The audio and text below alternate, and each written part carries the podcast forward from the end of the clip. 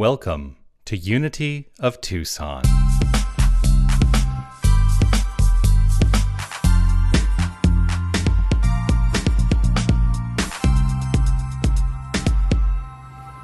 We can be kind. We can be kind. I'm going to admit something out loud. There are times in my life when I am not kind. I know it's a shock, right? But I have tools. I have tools that allow me to get back on track to allowing the kindness that is the core of my heart space to move forward. And that's, that's what we have. We all have this capacity. We don't have to make choices that are unkind. And they are choices ultimately, whether they're happening at the level of awareness or below the level of awareness, they are choices that are allowing us to step into unkindness or unkind actions or having unkind thoughts. We're the ones who are in charge, though, of all of it. And so, I want to start with this question today as a question for reflection and ask what might keep you from being kind? What might keep you from being kind? And you know, I'm not saying that you have to be unkind or that it is a, a, prerequisite or a given that everybody has some level of unkindness that unfolds, but what keeps you from being unkind if that is part of what happens for you on occasion? The world we're living in right now, it seems very easy to jump to unkindness. I see it a lot. It seems very easy for people to jump to being unkind, being contradictory for no reason other than just wanting to be contradictory. We're just living in this strange paradigm of the world. You know, it's funny. Um, my sister is here uh, helping out today, and I think about something that happened to us a couple years ago uh, when we were in Hawaii. And, you know, we were there when there was that ballistic missile threat. I've talked about this before, I don't need to go into the details of that. But I have this theory that we were going along very nicely in a particular universe, and I believe in multiple expressions of universes that are all happening simultaneously. We'll get into the quantum theory of that someday. But I think it's all happening simultaneously, and I think we were chugging along with an awareness of this particular path, and then we had this ballistic missile thing happen, and we jumped to something else, and it's not been a very nice ride since then. But here's what I know. Were it not for that, I would not be here now. So let's just acknowledge the great good that came out of that. Because that was the catalyst for me saying, I need to make the change in my life that I said I was going to make. I need to step into the path that I have chosen and get my to Tucson, which is what I decided I had wanted to do when I left Toronto, but I took a detour to Los Angeles. That's a whole other talk. I've already talked about it. But I really feel like we shifted into another parallel universe where these potentialities were all playing themselves out. And here's the great news. we have the capacity to mentally shift ourselves back to that other parallel universe where everything is moving forward in harmony and grace and ease and kindness. We are living in a world right now that does not seem to be in accordance with that, but we are the ones who are creating our experience of the world. So it is up to us to lead by example and be kind. You know, nobody likes to be cooped up. Nobody likes to be cooped up. And we've felt very cooped up and very constricted and repressed but one thing that I'm but one thing that I can say is that this time has been an opportunity that I have taken, I don't know about you, but it's an opportunity that I have taken to allow reflection.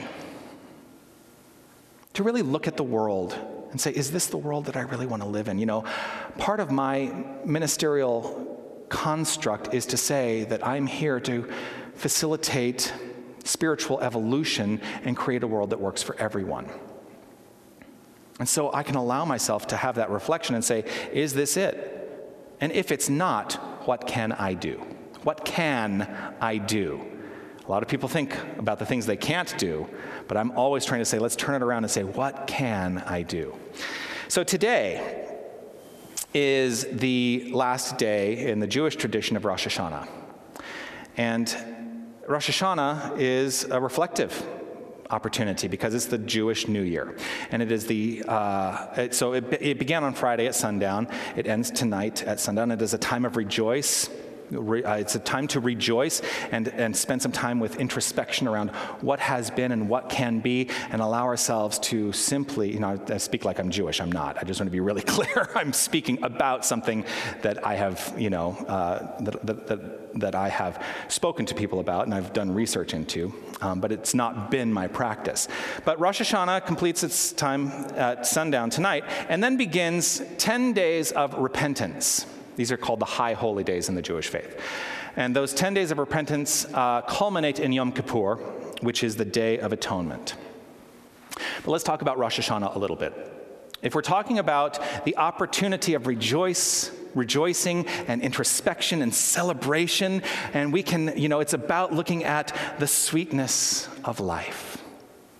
The sweetness of life, it is tradition to have a round challah, the bread. Um, and uh, that the round challah represents the cycle of life of which we are all a part, and we're all living in that infinite cycle of life. And you dip the challah in honey, or you dip apples in honey, and you relish in the sweetness of life and the sweetness of the new year and the opportunity for new beginnings. Now, there's a lesson in this, whether we are Jewish or not. Again, I'm not Jewish, but we can all take these lessons to heart and, and live this construct year round. We can all celebrate the sweetness of life and the understanding of the infinite circulation that we are all of which we are all a part all year round. It is not necessary to be Jewish to live in self-reflection. What is necessary is the willingness. Now, we do it also as a secular activity uh, in alignment with the Christian calendar, which is the calendar most of us are used to. And on December 31st, many times people say, well, it's going to be a time of reflection and celebration and looking forward to the next year, right? So, why don't we do this type of activity more frequently? Why not? If you do, you can turn the computer off, I guess. But, I know that there are times when I step back and I don't live within this paradigm. So why not? Why don't we do this more frequently? Why don't we, why don't we actively celebrate the sweetness of life more frequently? Why do we choose to wait for these periods in the calendar, whichever calendar we're following, to say, oh, yes, I recognize and relish the sweetness of life. The sweetness of, uh, of life is always, always available. It is up to us to decide to enjoy it and to do the spiritual work to embody it. So, where might we begin?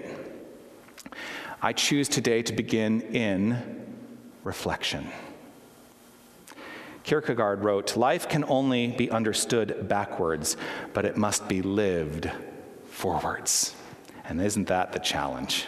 We can only ever look at our past. We can imagine what the future potentiality might be, but we don't actually know. But we do know what our experience has been in the past. Now, one of the great misunderstood tools in the New Thought movement, both in unity and religious science, well, I said both, but in, not both, in all, religious science, unity, divine science, whichever new thought path you might be on, there is a misunderstood idea in this. And the misunderstood idea is that in new thought, the power of reflection is somehow less valuable than our mind right here and now. And it comes from this notion of Thomas Troward, who said principle is not bound by precedent. So, what he's saying is that there is nothing in our past that has any bearing on who we are right now, except to the degree that we allow it. And so, a lot of New Thought practitioners step, uh, step aside and they say, oh, well, that means I must let go and I must, de- I must deny that anything bad ever happened to me. I must deny the entire past of my life because I know who I am. Well, a lot of times what I have found is that this is actually leading us into spiritual bypass because if we do not reflect on what has been, Then we let go of the potential of wisdom that leads us into what will be. And so today I am going to say do not, be, do not be afraid of the power of reflection as your life. There is nothing, because here's the thing. You ready for this? Oh, I'm going to get a little scientific on you. There is nothing that we can observe at all that isn't in the past. nothing at all. Because I, I see William back there. William, the sight I have of you right now is the sight of the you you were a fraction of a fraction of a fraction of a second ago. I only ever see anything in the past because there is the time it takes for the reflection of light to actually hit my eyes. So I can never actually see anything in the present moment. All we're ever seeing is in the past. So let's not be afraid to observe the past and let it be a guide and a deepening of wisdom for what can be. If we did not have that capacity, we would not have evolved to where we are now. Everything observed is observed in the past tense. The past has value if we choose to allow it to have value when we can use it to make informed decisions. That is the gift. That is the gift. We can change. We can look back and say, I see what was, and I can allow myself to set the tone for what will be. We are never relegated to any of that, but it is a useful tool. It is a useful tool.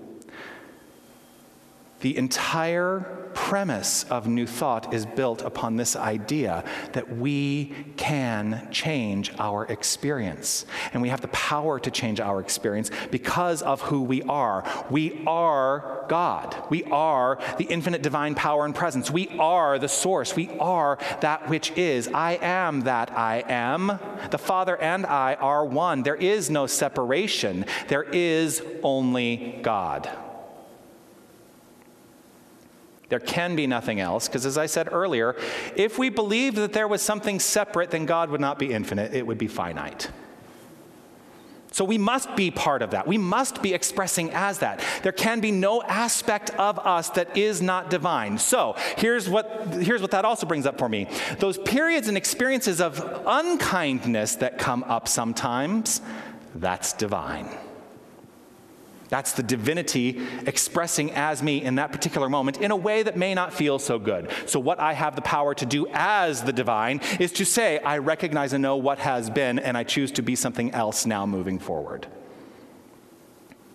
It also means, and nobody ever wants to hear this, but you ready? This virus is divine. The coronavirus is divine. It is God. It is expressing itself exactly in the way that it needs to express itself. And we get to look at that and say, here's what is happening.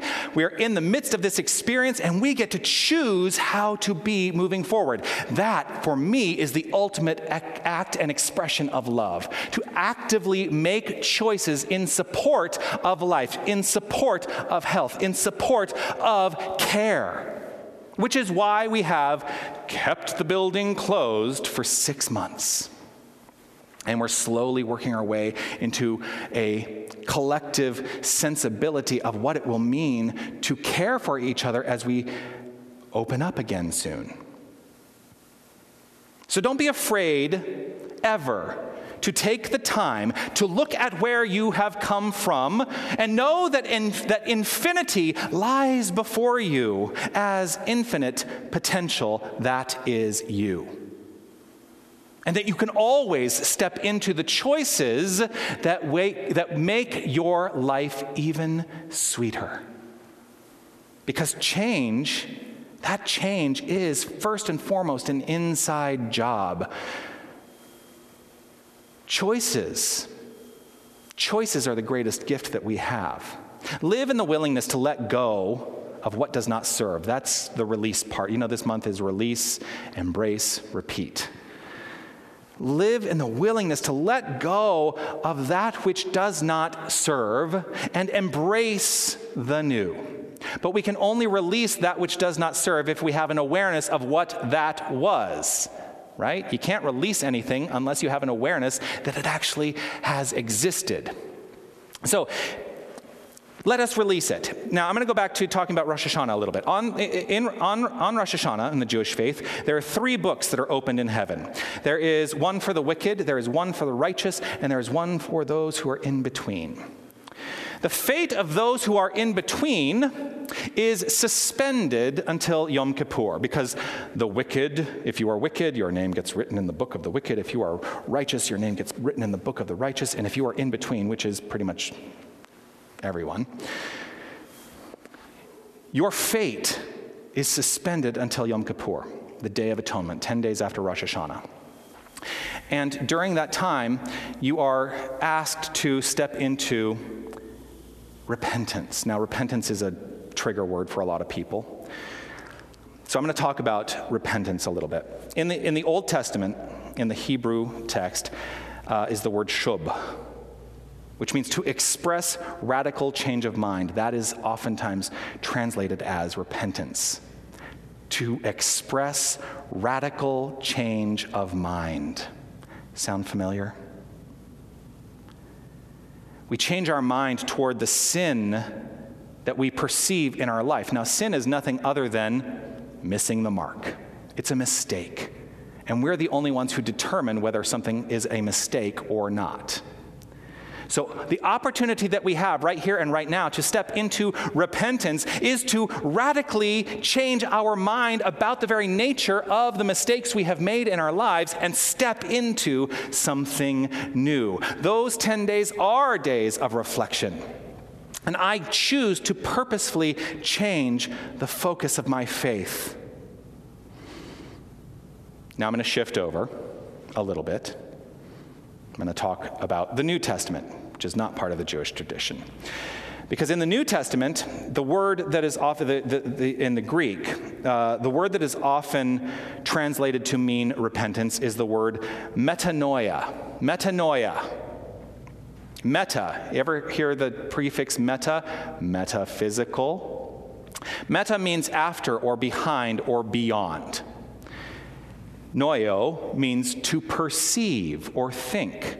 So the word that is translated to the English word repentance from the Greek is metanoia, which literally means beyond the thoughts. That the work is to step beyond the limited thinking that we have into the infinite expression of what can and will be. In both cases, shub, metanoia, in both cases, the call is to look at our thoughts. I'm having a technical glitch. Give me just a moment.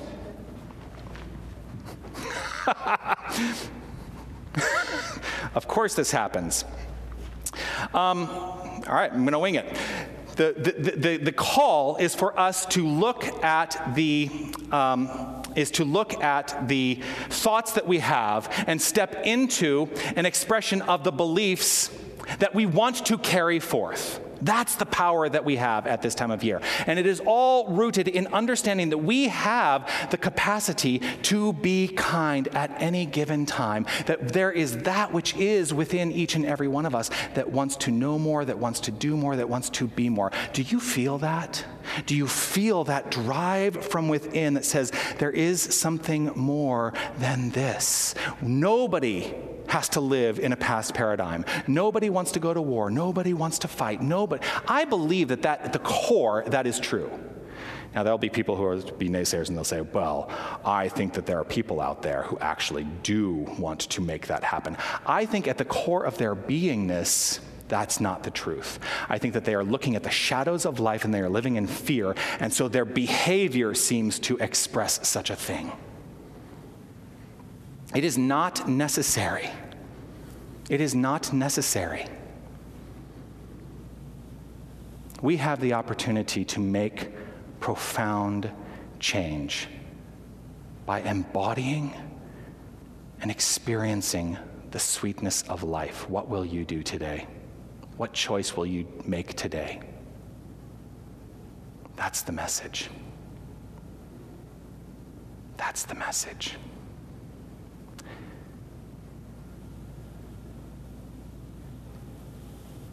Let yourself step into a reflective period. That's going to be the homework today. Let yourself decide to step into a reflective period. And in reflection, deepen into the sense of the truth of your being.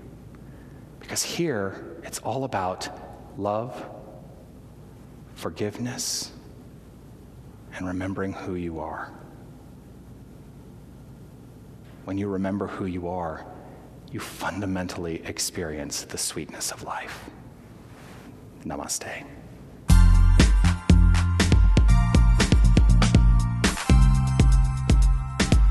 Hi, this is Reverend Jonathan Zenz, and I want to thank you for listening to the podcast of my Sunday message.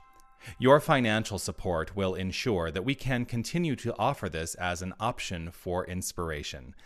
You can make your tax deductible contribution in any amount on our website, unitytucson.com. Once again, thank you for listening.